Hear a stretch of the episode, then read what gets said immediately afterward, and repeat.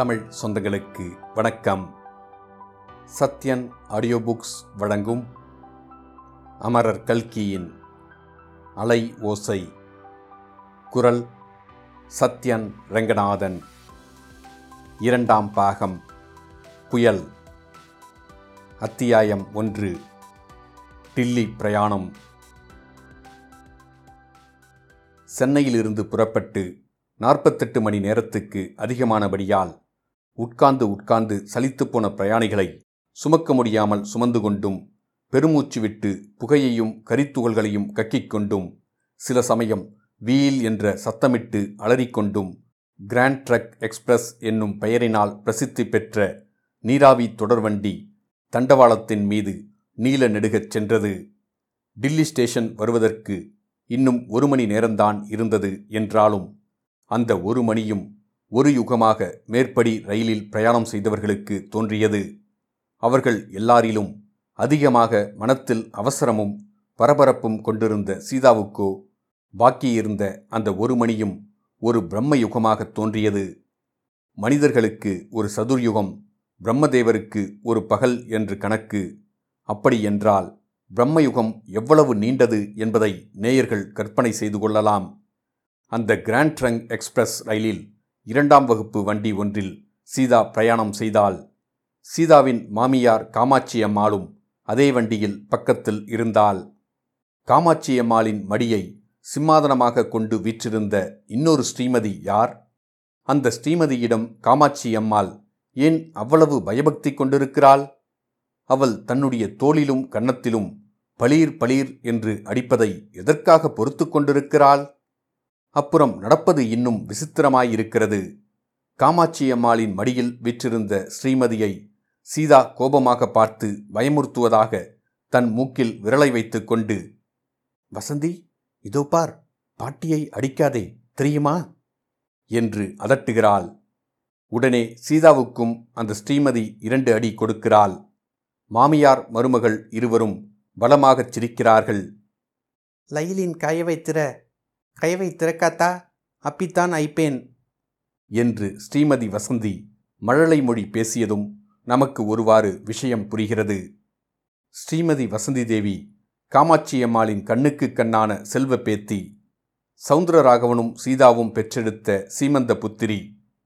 இப்போது அவளுடைய பிராயம் 2 வருஷம் 6 மாதம். பாட்டியையும் அம்மாவையும் வசந்தி மாற்றி அடித்ததற்கு காரணம் என்னவென்பதை நேயர்கள் அவளுடைய மழலை பேச்சிலிருந்து ஊகித்திருப்பார்கள். ரயிலில் பலகனி வழியாக குழந்தை வெளியே எட்டி பார்க்கிறாள் என்பதற்காக காமாட்சியம்மாள் பலகனி கதவை மூடியிருந்தாள். மூடிய கதவை திறக்க வேண்டும் என்பது வசந்தியின் கட்சி. 2 பக்கமும் ஜன்னல் வழியாக பார்க்க முடியாவிட்டால் ரயிலில் பிரயாணம் செய்வதின் உபயோகம்தான் என்ன என்பது வசந்தியின் கேள்வி. இதற்கு தக்க பதில் சொல்ல முடியாத காரணத்தினால் காமாட்சியம்மாள் சீக்கிரத்திலேயே ஜன்னல் கதவை திறக்கும்படி நேர்ந்தது. கதவை திறந்ததும் வசந்தி தன் சின்னஞ்சிறு கையின் பற்று போன்ற மிருதுவான ஆள்காட்டி விரலை வெளியிலே சுட்டிக்காட்டி, அம்மா அது என்ன, பாத்தி அது என்ன என்று கேட்டாள். அது ஒரு பழைய காலத்து கோட்டை என்றாள் சீதா. கோட்டைனா என்ன என்று வசந்தி கேட்டாள். கோட்டைனா கோட்டைதான், உனக்கு என்னால் பதில் சொல்ல முடியாது, சூர்யா மாமாதான் வரவேணும் என்றாள் சீதா. சூர்யா மாமாவை கூப்பிடு அம்மா.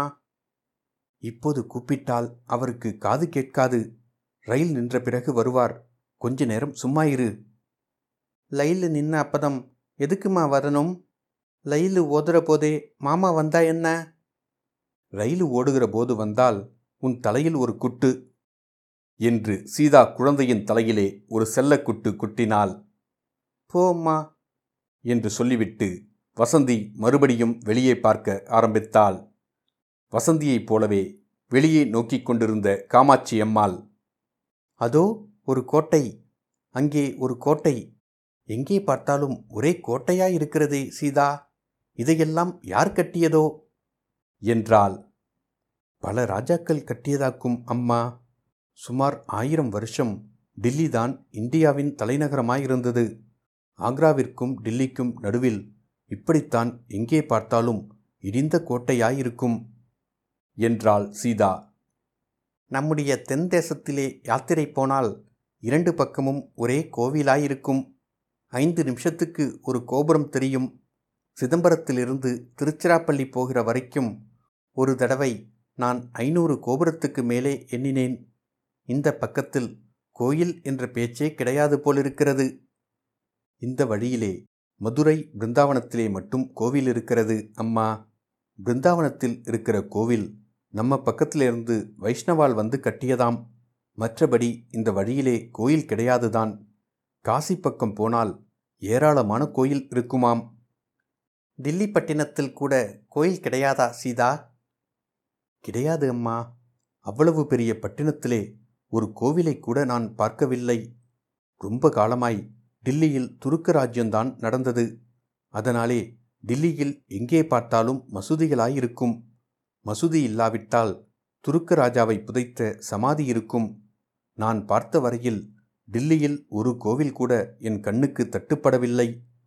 யாரோ பிர்லா என்கிற பணக்கார சீமான் புதிதாக கோயில் கட்டுகிறார் என்று சொன்னார்கள்.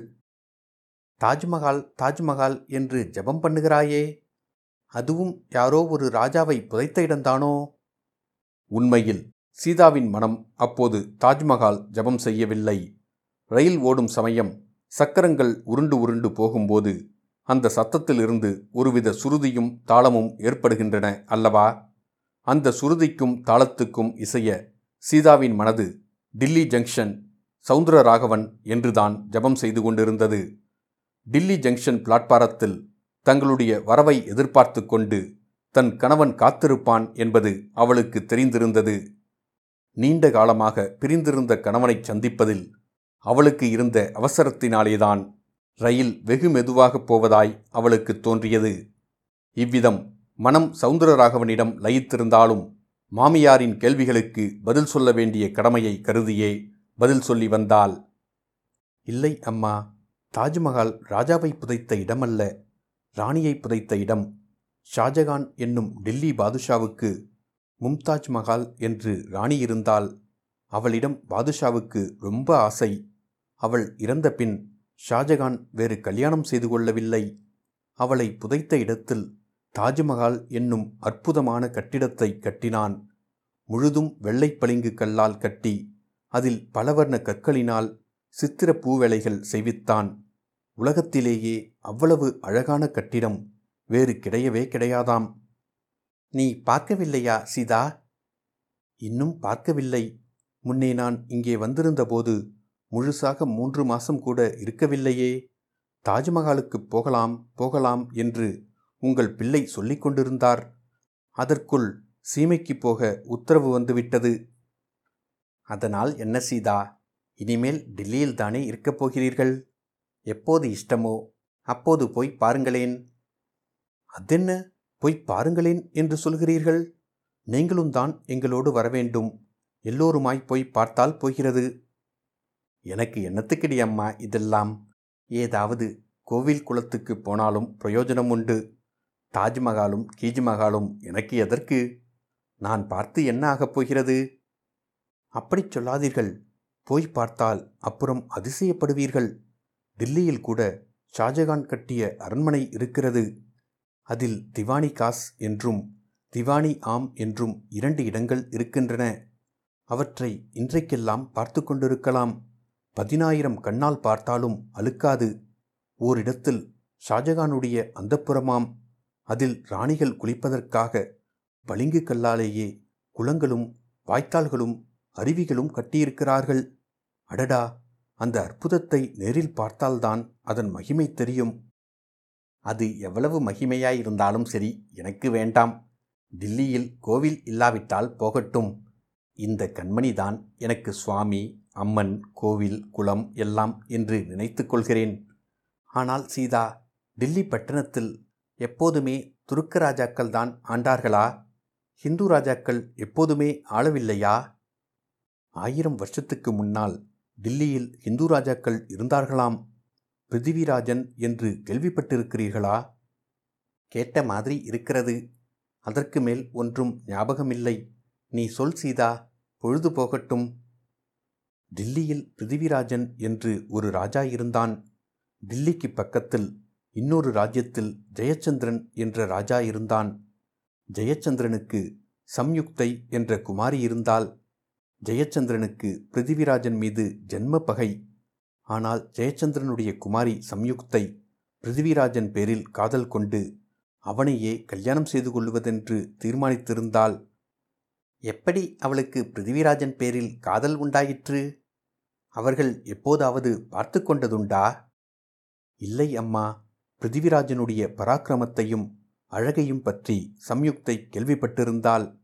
நலனை பற்றி கேள்விப்பட்டு தமயந்தி காதல் கொண்டது போல் சம்யுக்தையும் பிருத்திவிராஜன் பேரில் காதல் கொண்டாள். நல்ல காதல். அப்புறம் சம்யுக்தையின் கல்யாணத்துக்காக ஜெயச்சந்திரன் சுயம்வரம் வைத்தான். அதற்கு 54 தேசத்து ராஜாக்களையும் அழைத்தான். ஆனால் டில்லி பிருத்திவிராஜனை மட்டும் அழைக்கவில்லை. அழைக்காததோடு பிருத்திவிராஜனை அவமானப்படுத்துவதற்காக அவனைப் போல் ஒரு சிலை செய்து சுயம்வர மண்டபத்தின் வாசலில் காவல்காரனைப் போல் நிறுத்தி வைத்திருந்தான். சேச்சே, என்ன கேவலமான காரியம்! அவனுக்கு ஏன் அப்படி புத்தி போயிற்று? போதாத காலம்தான், நம்முடைய இந்திய தேசத்துக்கே போதாத காலம். அப்போது சம்யுக்தை என்ன செய்தால் தெரியுமா? கையில் மணமாலையுடன் ஒவ்வொரு ராஜாவாக பார்த்து கொண்டு வந்தால் அவர்கள் கழுத்திலேயெல்லாம் மாலையை போடவில்லை. மண்டபத்தின் வாசலிலே பிருத்திவிராஜனுடைய சிலை வைத்திருந்ததை அவளுடைய தோழி அவளுக்கு சொல்லியிருந்தாள். மண்டப வாசலண்டை வந்ததும் சட்டென்று அந்த சிலைக்கு பக்கத்தில் போய் கையிலிருந்த சுயம்வர மாலையை சிலையின் கழுத்தில் போட்டாள். சுத்த அசட்டு பெண்ணாயிருக்கிறாளே, சிலையின் கழுத்திலே மாலையை போட்டு என்ன பிரயோசனம்? என்ன பிரயோசனமா? கேளுங்கள். சிலையின் கழுத்திலே மாலையை போட்டதும் அதற்கு அந்த க்ஷணமே உயிர் வந்துவிட்டது. சம்யுக்தையை கட்டி தூக்கி கொண்டு போய் சிலைக்காவது உயிர் வரவாவது.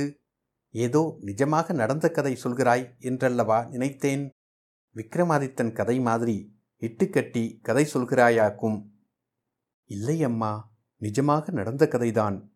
நிஜமாக நடந்த கதை என்றால் உண்மையாகவே சிலைக்கு உயிர் வந்தது என்று அர்த்தமா? பின் என்ன அர்த்தம்? அந்த சிலைக்கு பின்னால் நிஜ பிருத்திவிராஜன் ஒளிந்து கொண்டிருந்தான். சமயம் பார்த்து சம்யுக்தையை கொண்டு போவதற்காகவே அவன் வந்து காத்து கொண்டிருந்தான். உடனே அவன் சம்யுக்தையை தூக்கி பக்கத்திலே தயாராயிருந்த குதிரையின் மேலே வைத்துக்கொண்டு பறந்தான். நிசமாக பறந்தானா என்று கேட்காதீர்கள். பறக்கிறது மாதிரி வேகமாக குதிரையை விட்டு கொண்டு போனான். அவனை பிடிப்பதற்காக ஜெயச்சந்திரனும் அவனுடைய ஆட்களும் தொடர்ந்தார்கள். ஆனால் முடியவில்லை. பிருத்திவிராஜனுடைய வீரர்கள் குறுக்கிட்டு அவர்களை தடுத்து நிறுத்திவிட்டார்கள். அப்புறம் பிருத்திவிராஜனும் சம்யுக்தையும் கல்யாணம் செய்து கொண்டு ரதியும் மன்மதனும் போல் சந்தோஷமாயிருந்தார்களாக்கும். அப்படி இருந்தால்தான் தேவலையே. இல்லவே இல்லை. அந்த காலத்தில் கோரி முகமது என்ற துருக்க ராஜா வடக்கே இருந்து படையெடுத்து வந்தான். டில்லி வரையில் வந்துவிட்டான். அவனை பிருத்திவிராஜன் நன்றாக தோற்கடித்து திருப்பி அனுப்பினான். முதலில் 2-3 தடவை இப்படி நடந்தது. அதற்கப்புறம் சம்யுக்தையின் தகப்பன் ஜெயச்சந்திரன் கோரி முகமதுக்கு ஓலை அனுப்பினான். நீ மறுபடியும் படையெடுத்து வா, உனக்கு நான் உதவி செய்கிறேன் என்று. கோரி முகமது, ஜெயச்சந்திரன் 2 பேரும் சேர்ந்து பிருத்திவிராஜனுடன் யுத்தம் செய்தார்கள். பிருத்திவிராஜன் கடைசி வரையில் சண்டை போட்டு யுத்த களத்தில் செத்து விழுந்தான். ஐயோ பாவம், சம்யுக்தையின் கதி என்னவாயிற்றோ? சம்யுக்தை தீயில் குதித்து பிராணனை விட்டாள். அது முதல் டில்லியில் துருக்க ராஜ்யம் ஏற்பட்டது. சீக்கிரத்தில் ஜெயச்சந்திரனும் ராஜ்யத்தை இழந்து துருக்க ராஜாவுக்கு அடிமையானான். என்ன விபரீதம்! இதற்கு தான் பெரியவர்கள் சொல்கிறதை கேட்டு நடக்க வேண்டும் என்கிறது. சம்யுக்தை தகப்பனார் சொன்னபடி கேட்டிருந்தால் இப்படியெல்லாம் நடந்துராது அல்லவா? அழகாயிருக்கிறதே நீங்கள் சொல்வது. அது எப்படி சம்யுக்தையின் பேரில் பழிபோடுகிறீர்கள்? ஜெயச்சந்திரன் செய்தது என்ன நியாயம்? மகளுடைய சம்பந்தப்படி அவளை கல்யாணம் செய்து கொடுத்திருந்தால் என்ன? அது மட்டுமல்லாமல் சொந்த மாப்பிள்ளையின் பேரில் துவேஷத்தினால் அந்நிய ராஜாவோடு சேர்ந்தானே, அது எவ்வளவு பெரிய துரோகம்! என்னை கேட்டால் கல்யாண விஷயத்தில் மட்டும் அப்பா அம்மா தலையிடுவது ரொம்ப பிசகு என்று சொல்வேன். பெண்ணாயிருந்தாலும் சரி, பிள்ளையாயிருந்தாலும் சரி, அவர்களுக்கு பிடித்திருப்பவர்களை கல்யாணம் செய்து கொள்வதற்கு அப்பா அம்மா குறுக்கே நிற்கக்கூடாது. அப்படி குறுக்கே நிற்பவர்களை சுண்ணாம்பு காலவாயில் போட்டுவிட வேண்டும். இந்த வார்த்தைகள் காமாட்சி அம்மாளுக்கு ஒரு பழைய ஞாபகத்தை உண்டாக்கின. அவளுடைய முகம் சுருங்கியது. இதை பார்த்த சீதா, அம்மா உங்களுக்கு தலை வலிக்கிறதா என்ன என்று கேட்டாள். இல்லை என்று சொன்னாள் காமாட்சி அம்மாள். பிறகு, நீ சொல்கிறது அவ்வளவு சரியில்லை சீதா. தாயார் தகப்பனார் சொல்கிறது எப்போதும் தப்பாயிராது. குழந்தைகளின் நன்மைக்காகத்தான் சொல்வார்கள். குழந்தைகள் சௌக்கியமாகவும் சந்தோஷமாகவும் இருக்க வேண்டும் என்றுதானே தாயார் தகப்பனாருக்கு இருக்கும். எல்லாரும் ஜெயச்சந்திரனைப் போல் இருக்க மாட்டார்கள். குழந்தைகள் சௌக்கியமாயிருக்க வேண்டும் என்றுதான் பெற்றவர்கள் யோசனை செய்து சொல்வார்கள் என்றாள். வாஸ்தவந்தான் அம்மா, எல்லாரும் ஜெயச்சந்திரனைப் போல் இருப்பார்களா? இப்போது என்னுடைய கல்யாணத்தையே எடுத்துக்கொள்ளுங்கள். உங்கள் பிள்ளையின் இஷ்டம் போல் நீங்கள் விட்டதனால்தானே நடந்தது. இல்லாவிட்டால் நடந்திருக்குமா என்றாள் சீதா. மறுபடியும் காமாட்சி அம்மாளின் மனத்தில் சுருக்கென்று தைத்தது. எனவே அவள் பேச்சை மாற்ற விரும்பினாள். சூர்யாவுக்கு இன்னும் கல்யாணம் ஆகவில்லையே சீதா, ஏன் ஆகவில்லை என்று உனக்கு ஏதாவது தெரியுமா? குற்றங்குறை ஏதேனும் உண்டோ என்று கேட்டாள். அதெல்லாம் ஒன்றுமில்லை. சூர்யாவுக்கு அப்படியொன்றும் வயதாகிவிடவில்லையே. 20 அல்லது 21 தான் இருக்கும். ஆனால் அவனிடம் கல்யாணத்தை பற்றி பேச்சு கொடுத்தவர்களிடம் நான் கல்யாணமே பண்ணிக்கொள்ளப் போவதில்லை என்று சொல்லிக் கொண்டிருக்கிறான். பசங்கள் எல்லாருமே கொஞ்ச காலம் அப்படிதான் வேண்டாம் என்று சொல்லிக் கொண்டிருப்பார்கள். கிட்டிமுட்டி வரும்போது சரி என்று சொல்லிவிடுவார்கள். சூர்யா எதுவரையில் படித்திருக்கிறான்? BA படித்து கொண்டிருக்கிறான். இப்போது படிப்பை விட்டுவிட்டான். ஏன் விட்டுவிட்டான்? படிப்பு வரவில்லையா? சூர்யாவை பார்த்தால் கொஞ்சம் அசடு போலத்தான் தோன்றுகிறது. பார்ப்பதற்கு சூர்யா அப்படித்தான் இருப்பான். ஆனால் உண்மையிலேயே ரொம்ப கெட்டிக்காரன். என் கல்யாணம் நடந்ததே அவனால்தான் என்று சொல்ல வேண்டும். உங்கள் பிள்ளை லலிதாவை பிடிக்கவில்லை, சீதாவை தான் பிடித்திருக்கிறது என்று சொன்னதும் என் மாமாவும் மாமியும் மிக்க கோபமடைந்து விட்டார்கள்.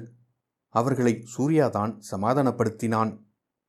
உன் மாமாவும் மாமியும் கோபித்து கொண்டால் கல்யாணம் நின்று போய்விடுமா? கடவுள் யாருக்கு யார் என்று முடிபோட்டிருக்கிறாரோ அந்த மாதிரிதான் நடக்கும். அது இருக்கட்டும் சீதா, சூர்யா ஏன் படிப்பை விட்டுவிட்டான்? அவனுக்கு என்னவோ இங்கிலீஷ் படிப்பு பிடிக்கவில்லையாம். BA பாஸ் செய்துவிட்டால் அப்பாவும் அம்மாவும் ஏதாவது உத்தியோகம் பார்க்கும்படி வற்புறுத்துவார்களாம். யாராவது பெண்ணை கொடுக்கிறேன் என்று வந்து அவனை தொந்தரவு செய்வார்களாம். பெண்ணை கொடுக்கிறேன் என்று வந்தால் அது ஒரு தொந்தரவா? நான் கூட என் தம்பி பெண்ணுக்கு பார்க்கச் சொல்லலாம் என்றுதான் இவ்வளவு தூரம் சூர்யாவை பற்றி கேட்கிறேன். உத்தியோகம் பார்க்காமல் அவன் வேறு என்ன செய்யப் போகிறானாம்? இந்த பக்கத்தில் எங்கேயோ காங்கிரஸ் நடக்கிறதாம். அதற்காக வருகிறானாம். ஆனால் திரும்பி ஊருக்கு போகப் போவதில்லையாம். டில்லியிலேயே தங்கியிருந்து பத்திரிகைகளுக்கு எழுதலாம் என்று எண்ணிக்கொண்டிருக்கிறானாம். ஓஹோ, பத்திரிகைக்கு எழுதுவானா என்ன? அவ்வளவு கெட்டிக்காரனா? அப்படியென்றால் தேவலையே சீதா. ராகவன் பத்திரிகைக்கு எழுதியதால்தான் அவனுக்கு பெரிய உத்தியோகம் கிடைத்தது என்று உனக்கு தெரியுமோ இல்லையோ? உங்கள் பிள்ளையையும் இவனையும் ஒன்றாக சொல்லாதேயுங்கள். அவரைப்போல் இவனுக்கு படிப்பு உண்டா? அவ்வளவு சாமர்த்தியந்தான் உண்டா? ஏதாவது காமாசோமா என்று தமிழ் பத்திரிகைக்கு எழுதுவான். இந்த சமயத்தில் ரயில் வீல் என்று சத்தமிட்டு கொண்டு கொஞ்சம் மெதுவாயிற்று. தூரத்தில் அநேக ஜனங்கள் ஏக காலத்தில் இரைச்சல் போடும் சத்தம் கேட்டது. சீதா ரயிலுக்கு வெளியில் எட்டி பார்த்தாள். அம்மா, அம்மா, டில்லி ஸ்டேஷன் அதோ தெரிகிறது. உங்கள் பிள்ளை ஸ்டேஷனுக்கு வந்திருப்பார். வந்திருக்கானோ அல்லது ஆஃபீஸில் அதிக வேலை என்று வேறு யாரையாவது அனுப்பி வைக்கிறானோ? அதெல்லாம் இல்லை, அவர் கட்டாயம் ஸ்டேஷனுக்கு வந்திருப்பார் என்றாள் சீதா. இந்த சம்பாஷணையின் ஆரம்பத்திலேயே வசந்தி தூங்கி போய்விட்டாள். குழந்தையை சீதா தட்டி எழுப்பி, வசந்தி, வசந்தி, டில்லி வந்துவிட்டது, அப்பா பிளாட்ஃபாரத்தில் வந்திருப்பார், எழுந்திரு எழுந்திரு என்றாள். காது செவிடுபடும்படியான பலவகை இயந்திர சத்தங்களுக்கும் மனிதரின் கூக்குரலுக்கும் மத்தியில் கிராண்ட் ட்ரங்க் எக்ஸ்பிரஸ் டில்லி ஸ்டேஷனுக்குள் பிரவேசித்தது. இத்துடன் அத்தியாயம் 1 முடிவடைந்தது. மீண்டும் அத்தியாயம் 2 சந்திப்போம்.